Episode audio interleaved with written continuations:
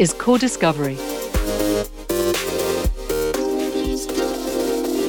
Hello, welcome to this episode of CORDIScovery with me, Abigail Acton. The International Day of Persons with Disabilities is on the 3rd of December, so this special episode we're considering disability from three perspectives the perception of disability across the world and the impact of awareness raising activities, actions targeted to support disabled women, and how the very first robotic exoskeleton developed for children is helping disabled children to walk. Our three guests, whose projects have been supported by the EU's Horizon 2020 programme, are here to share their results. A very warm hello to Monika Baár, professor of Central European Studies at Leiden University. She led a project titled Rethinking Disability The International Year of Disabled Persons 1981 in Historical Perspective. Monika's research focused on disability, what is understood by the word in different cultural contexts, and how to promote inclusion. Welcome, Monika. Hello, everyone. Nice to be here. Cinzia Leone was the coordinator of the RiseWise project. Her research topics are disability, equality, gender, diversity, and inclusion. She is the coordinator and designer of European and international research projects for the University of Geneva. Welcome, Cinzia. Hello, and thank you for being here and Elena Garcia Armada.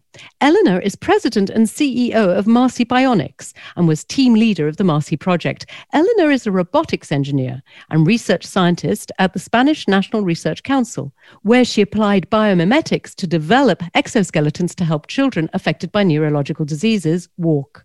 She founded Marsi Bionics to take the idea out of the lab and into healthcare systems. Hello, Elena. Hello, nice being here. Super. Monika, your project Disability examined the interaction, tension, and conflict between the global and local issues surrounding disability. Can you give us an idea about how you went around doing this? Yeah, so um, it's a relatively well known fact that the United Nations are organizing international years. And some of these, uh, for instance, the years dedicated to refugees, women, and children, have received uh, quite a lot of publicity. Uh, and when I first came across the International Year of Disabled Persons, which was held in 1981, um, I was quite surprised. First of all, uh, this is quite an unknown year. And uh, one thing which really surprised me was when I read about the demonstrations that disabled people organized against this year because they thought that it didn't serve their interests they were unhappy with the patronizing and the propaganda, which was often not followed up by concrete action. And so uh, this finding was, was quite counterintuitive. And this is actually how I got to study the implications of this year. And how did you set out to do that study? As I, as I ask, how, how did you go about finding your information? Okay, so as we know, approximately 10 15% of the world's population is estimated to be disabled. Uh, we also know that this number is expected to rise in the next few decades. But information is actually quite difficult to find because disability is a very heterogeneous phenomenon. So it includes people with physical, sensory, intellectual disabilities. So what is understood under the concept is can be very different across different historical periods and also in different uh, regions of the world. So we, w- we wanted to expand the so-called Western horizon so that we can also study how disability is uh, experienced uh, in different parts of the world. Can I stop you for a second and ask you mean what you mean because you yourself said so-called Western horizon. So so that is obviously some sort of term that's known by social scientists. Could you explain what you mean by Western horizon? Yeah, so Western perception. Yeah, Western perception. I mean, uh, think of this. For us, uh, and you know, when we read about the so-called disability rights movement, it's about having right to education, to accessible buildings, social welfare. We are talking about the need uh, to become in, independent.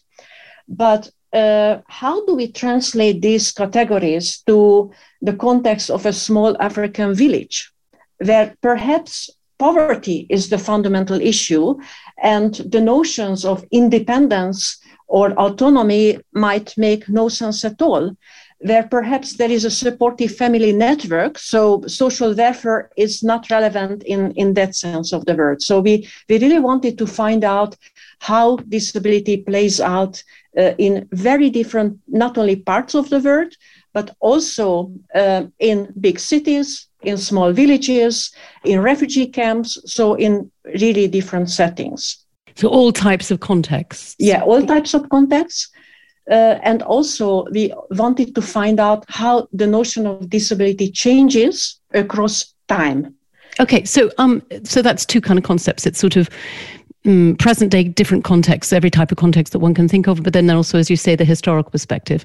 If we take the the first category, the notion of context and and uh, awareness or or concept of what the word disability means, how did you conduct your study? What did you do? Did you go out into African villages and ask, or did you look at literature? What, what, did you actually do? Indeed, not myself, but uh, we had a research team comprising six members. Uh, and some of us were doing archival research in numerous archives across the world archives of international organizations, national archives, NGOs. Uh, some of us, in fact, went out to these villages in Tanzania and Kenya uh, and engaged with the disabled people there. And what did you find? Because I think, sorry to cut across you, but that, that's actually very interesting. Um, with the people that actually went out into the field, for want of a better word, that went out into villages and went out to talk to to affected people, what what sort of findings were you you discovering with regards to perception and how it changed? Um, in fact, what we found that um, you know we we cannot escape from stereotypical thinking when we are working at our desk and once you really go to the field, then all those stereotypes uh, break. So that was that was a very nice experience. And so what we found in the literature was often very generalizing. Um, and we could find the more specific uh, experiences when actually engaging with the people would you have some sort of example? I can understand totally what you're saying, and indeed, it's an interesting finding. But um, could you maybe uh, maybe think of an example of that kind of parallel where the preconception is one thing, but the reality is another? Yeah. So uh, you know, we might uh, actually the general conception still might be, especially in Europe, that you know people in Africa um, you know they live in huge poverty and they are passive you know and uh, they they are not uh, autonomous people. They are waiting for uh, foreign aid to come. And we realize that of course this is not at all true. And uh, disabled people also in africa do have agency. They have wonderful ideas of how to organize themselves. So in that sense these binaries about the so-called west and the rest have been uh, totally devalidated Oh, that's very interesting. Very, very interesting. Yeah, fascinating. And with regards to the historical perspective, because that was the other aspect? Maybe I could give two very simple examples. Please do. I'm short sighted myself, so I'm wearing glasses, um, just as some of our other participants. So, technically speaking, I have a disability. But because today it's so easy to correct short sightedness, we wouldn't consider short sightedness as a disability. Another example, which might be quite surprising, is that until 1973, uh, homosexuality was diagnosed as a mental illness officially. And now, uh, half a decade later, this sounds for us quite shocking. So I think these two examples show that indeed the concept of disability and what is understood under the concept can radically change over time. That's absolutely fascinating because it's we might think about cultural contexts and how the the concept is perceived by different peoples around the world. But yes, you're quite right. We don't often necessarily think about the shift of interpretation within our own cultures. Of all the findings that your project managed to establish, what is the one thing that you would like to build on? In other words, what's what's the future for the disability project? What what would you like to to continue after your project term ends? Well, um, I think that uh, even though our project was um, of historical nature, uh, of course, we uh, are very much aware of the bioethical implications of disability. And uh, today, uh, with technological developments, um, there are wonderful ways to correct and cure certain conditions. Uh, but that also raises the question um, do we really need a perfect body, a perfect society? And so we, are, we would like to ask uh, in the future if we conduct research whether it is a love of variety or the passion for similarity that should be the main guiding principle of human societies in the future. No, that's a very challenging question. That's very challenging, isn't it? Because we do instinctively all want to be similar, but in fact, actually, perhaps the, the, the, diversity within our cultures is actually part of our strengths. Yes, excellent. Thank you very much, Monika. Indeed. Cinzia, the RiseWise project focused on how different countries in the EU work together to improve the integration and quality of life of disabled women. So, can I ask you, has this is this new research or has this not been considered before, specifically with the concept of disabled women? So um, I think, and uh, we were very convinced that uh, one of the reason why we won this project, we we got this project was uh, uh this holistic, this um, whole approach to the women with disabilities. And um, as far as we knew, uh, up to the, the moment that uh, in, we wrote the project, there was no um, European funded project on this domain. And this this was, I think, one of the winning factor of, of our project because um, so in the past uh, we saw that uh, the approach to the specific group of women with disabilities was only under a specific point of view. For example i don't know uh, health issues social issues and so on. But we tried and uh, fortunately we were su- successful with our project we tried to, to have an approach uh, an holistic approach so um, uh, a total a global approach to, to the to the women and to let also women with disability participate into the project. When you say a, global total approach, can you break that down a little bit more to, so that we can understand what you mean? I mean, we understand what global approach means, but within this context, what did you mean by global approach? Yeah, so um, we offered uh, through through our project, we offered a vision um, uh, linked to um, different environment of uh, the daily living of a woman with disability. For example, we explored um, or investigated and we worked on uh, in different. Fields, for example, work, for example, social uh, interactions, for example, family interaction, education path, and so on. So we didn't decide to concentrate or to focus our activity only to one aspect because, because we thought that women with disability are, are women with disability. So as, as, as, as, a, as a person, we, can, we, we, we did not decide to, to investigate only one aspect. Uh-huh. Yes, that makes sense. I mean, we live our lives in the round. We don't just exist to go to work or just exist to provide childcare or just exist to etc. Yeah, you know, indeed, I can see. And it's interesting that your project was if not one of the first, at least, you know, has some significant findings on this subject.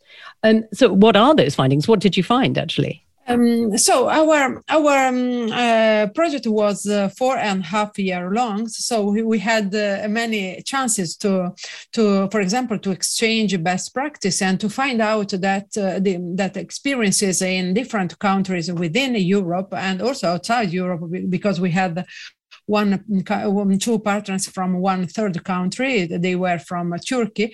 So we found out that uh, experiences can be very, very different, even uh, approaching the, the daily life of, of a woman with disability. So uh, you can you can think of uh, how a woman with disability can behave in uh, Sweden and how she can behave in Turkey or in Italy, for example.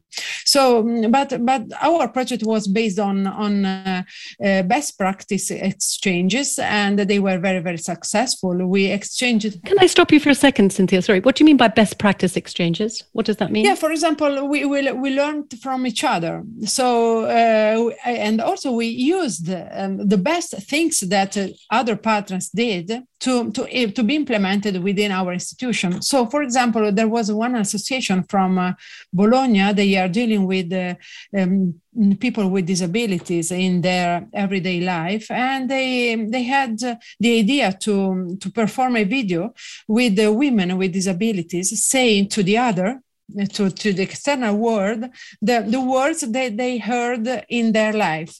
And the title of this video was if you were not like this.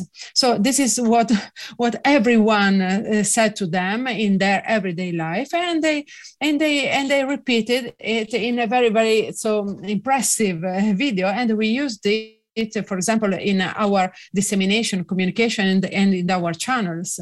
So we put um, uh, the focus on another uh, aspect. So we, we shifted the point of view. And the point of view was that one with the women with disabilities in the center. And uh, we, we also uh, produce uh, other videos because we know that every day uh, and, and now, nowadays um, th- this is uh, very important also to communicate. But we used also the what what we um, uh, we found out within our institution for example in my university. So that actually takes me to to my next question which is the logical one. You found this interesting information and you that is a very thought provoking video. I can see that that would be interesting to just give back out what you receive as a disabled woman in terms of comments and so on around your daily life. It must be quite, perhaps quite shocking to hear some of the comments that the women were saying back out that they themselves had to to listen to. Um, so you were using the findings in your university. I'm interested to know how this project is a driver for change. What what what were you planning to do with these findings? So your university and, and where else and, and what sort of changes, please? Yeah, for, the, the, I think that the most important achievement and the impact uh, we had was within the academic institutions because, um, as, as we all know, we are behaving as as uh, inclusive uh, um, organizations. But uh, if we analyze every specific step of our they, they um, within the university, we are not so inclusive. So, for example, within our my university, the University of Genoa, we implemented a real positive action actions towards accessibility and inclusion of persons with disabilities. Then, uh, for example, we also did um, specific surveys about how the people with disabilities uh, feel uh, to be included, because we, we, take as granted the fact that we are inclusive, but uh, but it's not always so. And uh, within our um, actions uh, planned within the universities, we inserted specific actions for women with disabilities not only for disabilities. And this is one of the first steps to, to introduce institutional changes, I think. Yes, you're absolutely right. Any other examples outside of your university where this information that you found was used? Any other changes that, that you know of? Yeah, for example, um, uh, we had an association in uh, in Madrid, and they were dealing with uh, persons with disabilities, and they tried. They are always trying to insert people with disability within the job market, and uh, the RiseWise project gave, gave them uh, the, the, chance to be uh, known, to be much more known because we organized events events, conferences, and so on. And now they are mm, uh, inserting more people within, for example, within uh, the, the job market. Oh, excellent! And also, one uh, one student from my university, she she took a prize from uh, the president of my of uh, the Italian Republic because of uh, a chatbot. So um, a specific. Um, solution that she developed for women with disability. And how does the chatbot work? In, in what sort of context does it help women? Yeah, so uh, she she used she, she was uh, working with uh, her final work for um, engineering, in, computer in computer science, and she developed um, she extended one application from Telegram um, to be used by women with disabilities, and she, they can communicate using this chatbot about, for example, accessibility issues in in a specific environment environment or domain or a space or a city and so on. Right. So they can, for example, say this metro escalator is not working at the moment. You might not want to use that stop, yeah. for example. Yeah, for example. Yeah. Ah, excellent. Very practical. That's super. Thank you very much. Thank you. Does any of our guests have any questions for, for Cinzia? Yes, Monika, what would you like to ask? Um, Cinzia, I was quite impressed uh, by the range of issues that were at stake in this project uh, not only employment, uh, childcare, social rights, and so on, but also the right to entertainment.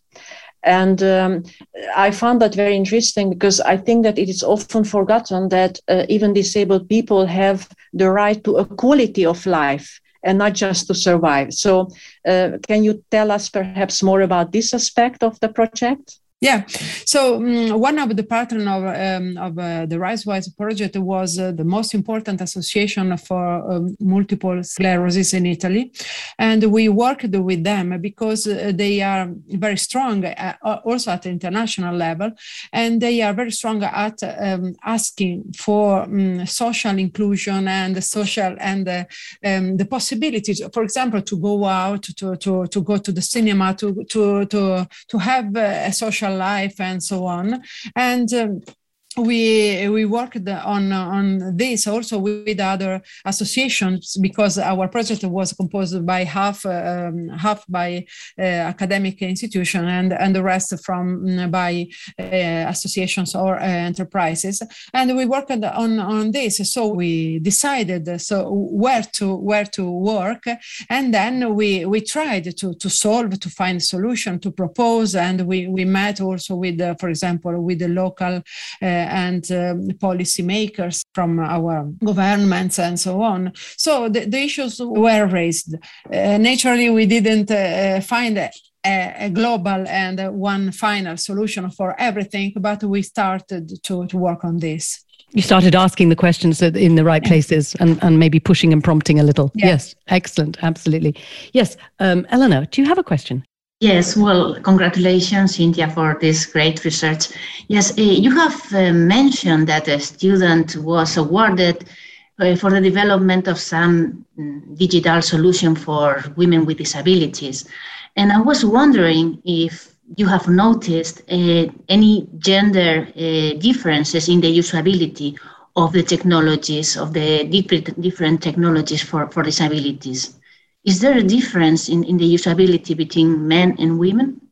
Yeah, for sure, for sure, because numbers say that uh, women uh, in general um, access less to technology uh, than men in general, and this gap is is immense, is is uh, very very vast uh, when uh, dealing with women with disabilities, because even if um, one can think that technology can help uh, them solve or um, work, walk, work, and so on.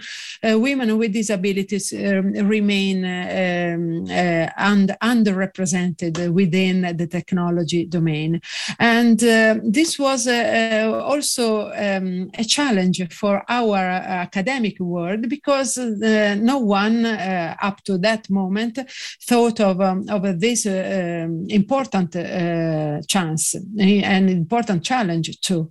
But uh, th- there are numbers. You know that uh, the European Commission uh, is offering uh, to us statistics and data and so on, and we thought that, and we saw that this gap is, is still very wide, unfortunately. That's a very good question, Elena. Thank you for asking it because it's it's it's wonderful when you guys talk together. It's not a question I would have thought to ask, but of course, it's a it's a fascinating point. Yeah, thank you for asking that. And in fact, Elena, I'll move to you now, if I may. Um, so Marsi focused on one specific group facing disability, developing the first wearable robotic exoskeleton for children suffering from problems with walking. So, Elena, it's a fascinating project, and, and congratulations for having done it. Um, we hear quite a lot about harnessing robotic technology to help adults, but less often for children. Why is that, do you think? And, and why did you feel driven to address this inequality? Well, um, the widely use of robotic exoskeletons for walking disabilities is uh, only indicated for adult paraplegics. So the typical patient is a person who has suffered a traumatic spinal cord injury in a car accident or because of risky sports. But fortunately, robotic technology is evolving. And, and thanks to this, we can expand the population groups that robotics can, can help. And in particular, the pediatric population with motor disabilities is affected by other kind of neurological diseases, such as cerebral palsy, uh, muscular atrophies.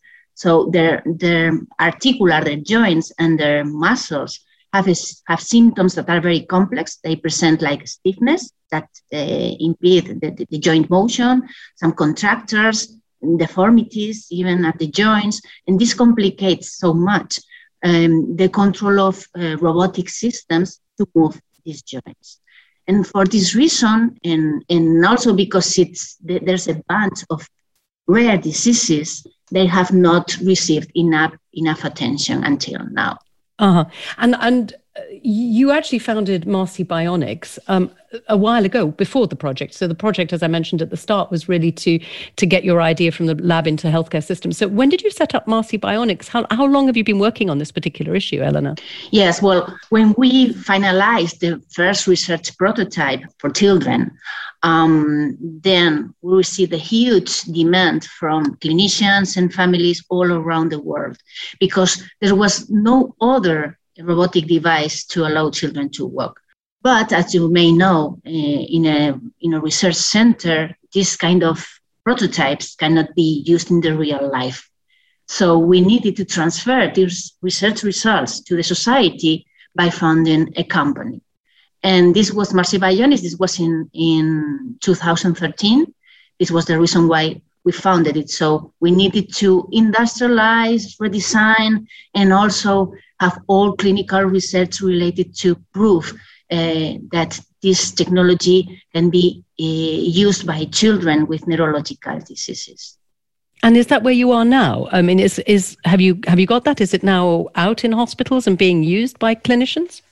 Yes, at this moment we, we got C marking of our devices, not only the pediatric, we have another one. What does C marking mean, please? Okay, yes. Similarly as, as a drug, any medicament. So something that is used for, for the clinical treatment of a patient uh, needs to be certified by a regulatory body in the clinical domain. This means the European Medicaments Agency must approve the use of a medicament or a clinical treatment. And that's where you're at. Yes. Uh-huh. So uh, exoskeletons are uh, medical devices. And as medical devices, there's a, an international regulation yeah. that determines how the device must, must be used. And also you need to prove uh, in, with, with clinical trials and also uh, in laboratory that this device is safe for the use in a clinical setting and also can be used uh, for this kind of diseases, neurological diseases, and there, there, are no side effects in, in their use. Right, excellent. Okay, thanks for clarifying that. So, when we come to the device itself, I know you mentioned biomimetics. Can you describe the device a little bit more? What, what is the device? okay, well, the device, the exoskeleton, is, is like a suit, a mechanical suit. Uh-huh. So, it's like an exoskeleton that supports the body of a kid in this in this case is for kids that is too weak to stand up and walk by by himself or herself. So uh, the device is like a mechanical structure that gives support to the body. But what is most important is what is at the joints. So in parallel to the, the kids joints the joints of the kids uh, have been damaged and, and are too weak, or perhaps some perturbations to the motion. As I said, there can be like stiffnesses that block the motion. So, in parallel to the joints of the kids, the joints of the exoskeleton are artificial muscles.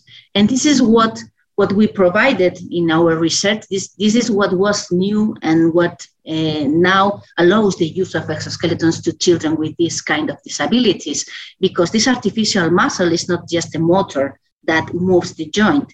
It is like an intelligent um, artificial muscle that can sense and understand what is happening there at the, at the joint of the kid and then work with it to provide mobility. So it is compliant to the to the muscles of the of the kid and also it can allow the motion it's like a suit well, that's fabulous. That's absolutely amazing. How do the the, the, the, the artificial muscles at the joint of this suit, how do they interpret the movement that the child wants to make? Well, there's like uh, so many components in terms of mechanical mm. uh, sensors and whatever. Mm, but, I'm sure. But you can you can imagine that they're like uh, inertia, like springs inside. So if the if the kid is trying to move, even if it's very very small residual motion, just pushing just a very very very small amount of of force or, or very little, these springs that are so sensible can detect that there's some intention to move. There's so many other sensors there but it's, it's just tra- trying to understand the motion. Sure, sure. So it's like an anticipating the desire to move because they are so sensitive. The the the the springs they anticipate the desire of the of the child to move. It must be absolutely amazing for kids who've not been able to be vertical and move around autonomously. have you? Uh, that must be one of the best parts of your job. What are some of the experiences that you have have seen with regards to children and, and the relationship they have with their parents as well? Well, the experience are are are lovely, really, because the first time that one of these kids, mo- most of these kids have never walked in their life. So the first time that they stand up and, and start to walk, then there's a very, very big smile that arises on their faces. This is this is simply wonderful. But just after a couple of, of steps, they start to play because what, what the exoskeleton provides is the ability to play. So to do something that they they never could, or or they did, did but in, in a completely different position, in a sitting position. But for example, some kids start to play basketball. So well with sure. with a toy basket, but Wonderful. they start to play basketball, or or perhaps uh, cooking, like in MasterChef, they like cooking, yeah. uh, or something very very nice when a girl started to to walk with with her little sister yes and well this this is really amazing. But for example parents one of the parents of a kid with cerebral palsy told us that the kid uh, started to pay more attention at school and also is like more has more energy uh, throughout the day and his social interaction is better. And there's another family of, in this case, is a, a kid with spinal muscular atrophy. Uh, with they have completely weakness all over the body, and this kid started to eat by by himself because because of the, the, the great impact on the great psychological impact of this technology because they feel they are able to do things they feel capable and so this a different way of understanding disability because we provide ability to, to, to these kids. So it's, it's really wonderful. The experience is wonderful. It sounds fantastic. It sounds really, really fantastic. Excellent. Does anyone have any questions to pose to Elena? Yeah, Cinzia. So I, I, was very impressed by your project, and I was thinking of um, the concrete results that European projects can offer to to us, to, to our societies. So um, even if I know that uh, this is a maybe a personal um, appreciation, but uh, I'd like to to thank you for for this project and uh, what you were saying about the families and the reactions of uh, of the, the children was were very very impressive impressive to me. So I, I, I know that um, research projects like this maybe arise from other uh, ideas, scientific ideas, and so on. But uh, so the concrete results that they are offering are very, very important for our society. And um, so the, the, my, my question is, uh, wh- why did you implement this project? So the idea was was to have this uh, this result, and uh, but I think I, I guess you were also thinking of uh, of the, the social impact uh, of, of your of your innovation of your device if i'm not wrong. Yes well thank you Cinzia for your words. Well everything began step by step. The, the original idea was because we re- i received the, the, the, visit in my research center of, uh, of, of the parents of daniela a, a little girl with um, with a case of disabilities and then I tried to understand what was the problem, and, and then I faced uh, the, the, the, real problem that 17 million children in the world are wheelchair bounded, and there's no technological aid for, for them. And despite there are some devices for, for adults, well, they, these kids don't receive enough attention. So then I started to to understand why. So what was the reason for for this? And then I, I understood that it was a matter of the symptoms of this kind of diseases in in childhood. But um, then it never stopped. So I started to work on this. I, uh, my team designed the device. It worked fine, and then this global uh, demand uh, was was something that that came to us, and so we needed to to make something to provide this technology to the society. So then founded the company and started to uh, approach new diseases to try to cover the, the, the, the, widest possible amount of, of disability or, or, or pathologies. So, and now we are working for adults now because now we, we, we have solved the problem with children, we, we found out that the devices that are in the market for adults are not enough because there's a very few population that, that really can use it. And we are working towards affordability, which is something that also is a very important problem because um, these devices at this moment are a little bit expensive to be to be used at home for particular use, or to be purchased by, by families uh, or, or by patients. So they are used at the clinical domain. But what we need now to, to do is try to make them affordable so they can they can reach um, uh, the families, their homes, and they can be used as, as a technical aid for locomotion. So children can go to school with the device and, and so on.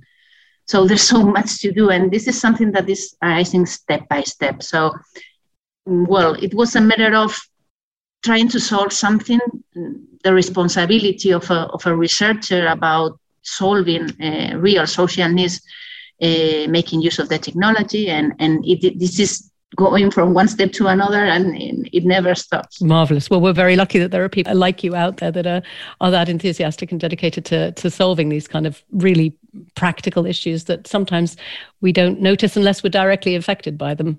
That's the thing. And I see that really, I suppose what you'd like ideally would be for these exoskeletons to be almost like, well, in fact, replacing wheelchairs. I was going to say like wheelchairs. You know, you see wheelchairs you know people using wheelchairs at home in the domestic situation and at school and so on i suppose really you'd like to see them as ubiquitous as wheelchairs replacing wheelchairs at one day i guess Elena is what you'd hope. Well i, I really don't think that exoskeletons will replace wheelchairs because it's something like you can use a bicycle to to move farther and and you can go walking for daily life activities. If you go to go down to buy bread or milk or whatever, then you go walking. You don't use the bicycle. But if, if you would like to go farther or quicker, perhaps you will take a, a motorbike or whatever. Well, right. I believe it can be something like this. So extra uh, modality. Yeah. Exoskeletons provide the ability to walk, and for daily life activities, this is the goal of, of the exoskeleton technology to provide uh, assistance to daily life activities but perhaps the wheelchair provides um, like um, more speed to go longer or faster or whatever. Yes, yes. Basically, you're saying it's context dependent. Yes. You'd like to see it context dependent and become something like a, an additional way of moving rather than just being wheelchair bound, as you said earlier. Yes. Yeah, fascinating. Thank you very, very much. Well, thanks to all three of you for all the work that you're doing, which is um, in each separate way highlighting and changing the lives of, of people with disabilities. So excellent. That was a really fun conversation. Yeah. And, you know, I was also impressed by the way you brought the three of us together together. Yes. Thank you very much. That's sweet of you. I appreciate that, that, that kind word, Monika. Thank you. Me too, me too. Thank you, Cinzia. It wasn't necessarily a very logical combination. Yeah, but I think now it, it works very well because, you know, there, there are the practical implications, mm. the social implications, the historical implications. So there we go. Excellent. Thank you very much. And thank you also for participating in today's podcast. Welcome. Thank you for inviting us. Thank you to you. Thank you very much. Thank you. Are you interested in what other EU funded projects are doing to support those affected by disability? The Cordis website will give you an insight into the results of projects funded by the Horizon 2020 programme that are working in this area. The website has articles and interviews that explore the results of research being conducted in a very broad range of domains, from social sciences to photonics. There's something there for you. Maybe you're involved in a project or would like to apply for funding. Take a look at what others are doing in your domain. So come and check out the research that's revealing what makes our world tick. We're always happy to hear from you. Drop us a line, editorial at cordis.europa.eu. Until next time.